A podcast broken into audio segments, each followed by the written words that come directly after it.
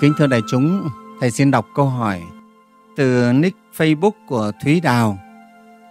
Cô Thúy Đào hỏi thế này. Kính thưa Thầy, con chưa phải là Phật tử, nhưng con xin mạn phép hỏi Thầy một câu ạ. À.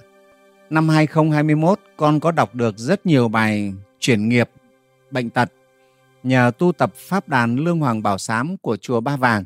Con thắc mắc rằng vì sao chỉ tu trực tuyến trong 3 ngày qua mạng Internet, không cần về chùa mà mọi người có thể chuyển nghiệp được nhiều như vậy. Con mong Thầy chỉ dạy cho con được biết mấy điều như sau. Thứ nhất là con chưa phải là Phật tử thì con có tu được không ạ? Và tu thì có được lợi ích như các Phật tử không ạ? Đấy là câu thứ nhất. Câu thứ hai là con cần chuẩn bị tâm thái tư duy như thế nào khi tu để cũng được chuyển nghiệp ạ. Thứ ba, năm nay nhà chùa sẽ tổ chức đàn lễ khi nào để cho con được tham gia với ạ? Con xin tri ân thầy rất nhiều ạ. Ừ. À, cô Thúy Đào này chưa phải Phật tử nhưng cô hỏi về cái đàn lễ Lương Hoàng Bảo Sám của chùa chúng ta. Vì cô đọc được chắc là đọc trên cái trang cảm nhận hạnh phúc mỗi ngày thấy được rất nhiều Phật tử sau khi tu Pháp đàn Lương Hoàng Bảo Sám chuyển nghiệp, đặc biệt là nghiệp bệnh thì cô gửi câu hỏi về chùa. Cô câu hỏi cô thứ nhất là con chưa phải là Phật tử thì con có tu được không? Và tu thì có được lợi ích như các Phật tử không? Đấy. Thế thầy xin trả lời cho cô Thúy Đào thế này. Phật Pháp á, là dành cho tất cả chúng sinh, à, chứ không riêng cho một ai. Đức Phật ấy là Phật chung của tất cả chúng sinh, của muôn loài, của nhân loại, chứ không phải Đức Phật chỉ riêng của Phật tử. Đức Phật cũng có thể của cả người công giáo, của người Hồi giáo, người tin lành, phải không? Của rất nhiều các người khác nữa. Đó. Và Đức Phật là chung của tất cả mà. Bản thân Đức Phật đã không phân biệt. Giáo pháp của Ngài là không phân biệt giai cấp, chủng tập, phải không? À, không phân biệt quốc gia, vùng lãnh thổ gì hết á. Đó. Phật Pháp là bình đẳng với tất cả chúng sinh. Đó. Cho nên tất cả chúng sinh đều có thể tu học Phật Pháp được, không riêng ai. Không phải chỉ ai là Phật tử mới được tu học, không phải. Bất kỳ. Cái cụ thể nhất ở chùa chúng ta bây giờ cũng có rất nhiều những người ở các tôn giáo bạn. Họ vẫn theo tôn giáo bạn nhưng họ vẫn học Phật Pháp, vẫn tu Phật Pháp. Cái đấy là chuyện thật. À, cái chuyện đó. Và họ cũng được trải nghiệm những các cái chuyển hóa nghiệp bệnh. Đấy, chứ không phải không. Thế cho nên cái này chúng ta thấy là Phật Pháp là như vậy đấy. Đức Phật là bình đẳng hết, Ngài không phân biệt. Tất cả đối với Ngài đều là chúng sinh và chúng sinh đều đang đau khổ cần được giác ngộ. Là chúng sinh mê lầm cần được phải phải giác ngộ, phải được được giải thoát. Đó chúng ta thấy hay vậy đó. Nên Phật Pháp chúng ta là như vậy. Phật Pháp mới có tính chất gọi là à, quốc tế và thế giới. Phật Pháp của tất cả chúng sinh nhé. Cho nên ấy, bạn Thúy Đào này bạn hỏi là bạn chưa phải Phật tử thì có tu được không? Thì bạn hoàn toàn có thể tu được. Tất cả ai cũng có thể tu được. Và đều có thể thực hành Phật Pháp được hết.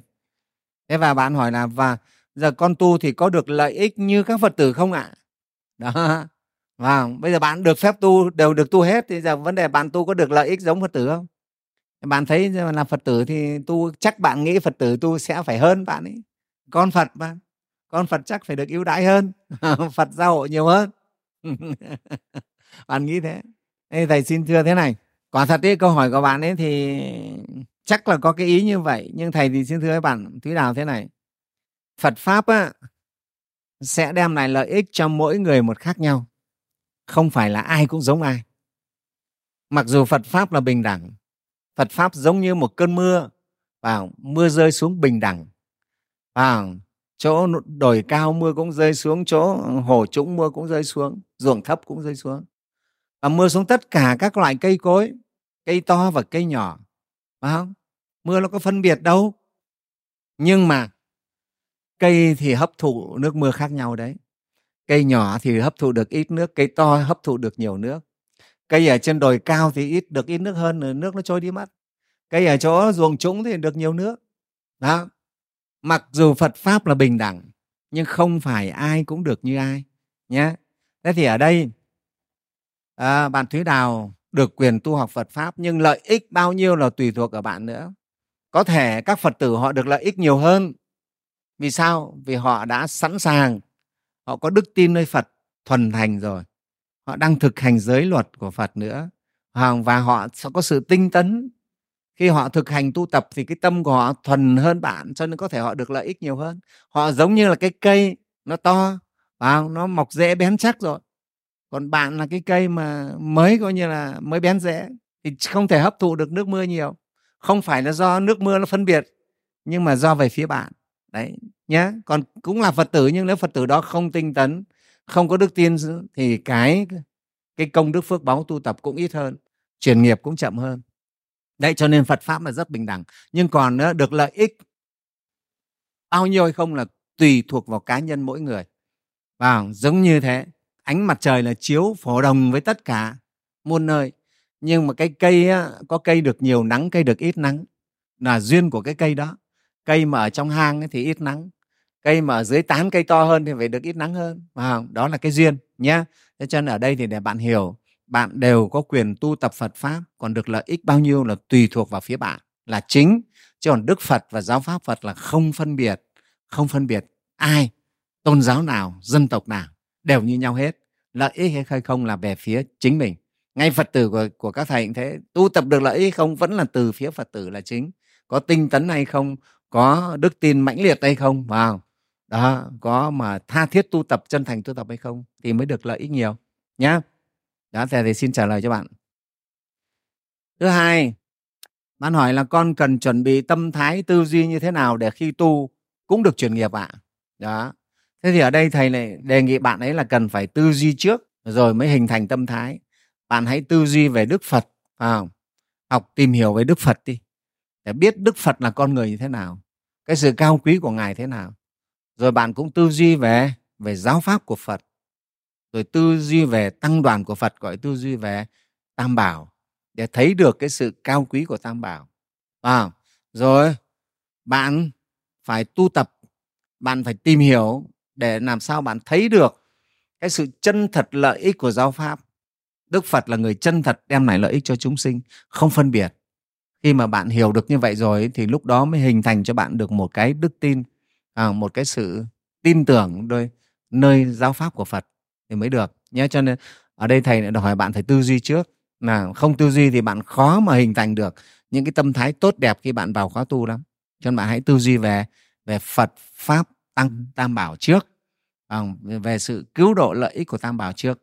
Khi tư duy cái đó kỹ rồi thì bạn sẽ sẽ có một cái tâm thái tốt à, bạn, bạn dễ hình thành được cái tâm tâm thành kính và tâm tin tưởng tâm nương tựa và và tâm tinh tấn. Ba cái tâm đấy thì sẽ giúp cho bạn tham dự khóa tu bạn sẽ được rất nhiều công đức và chuyển hóa nghiệp tốt đẹp nhé Thế còn bạn hỏi năm nay chùa mình sẽ tổ chức đàn lễ khi nào? Để cho bạn tham gia thì thưa đại chúng năm nay khóa uh, lễ Lương Hoàng Bảo Sám chùa chúng ta được đổi vào tháng 8 sẽ bắt đầu khai đàn vào chiều ngày 23 tháng 8 tức là ngày dỗ tổ. Tuệ bích đấy, ở chùa chúng ta 23 tháng 8 là ngày dỗ tổ. Thì buổi sáng là dỗ tổ và buổi chiều là sẽ chương trình khai đàn Lương Hoàng Bảo Sám nhé thầy cũng thông báo luôn để đại chúng biết và cho bạn à, Thúy Đào biết.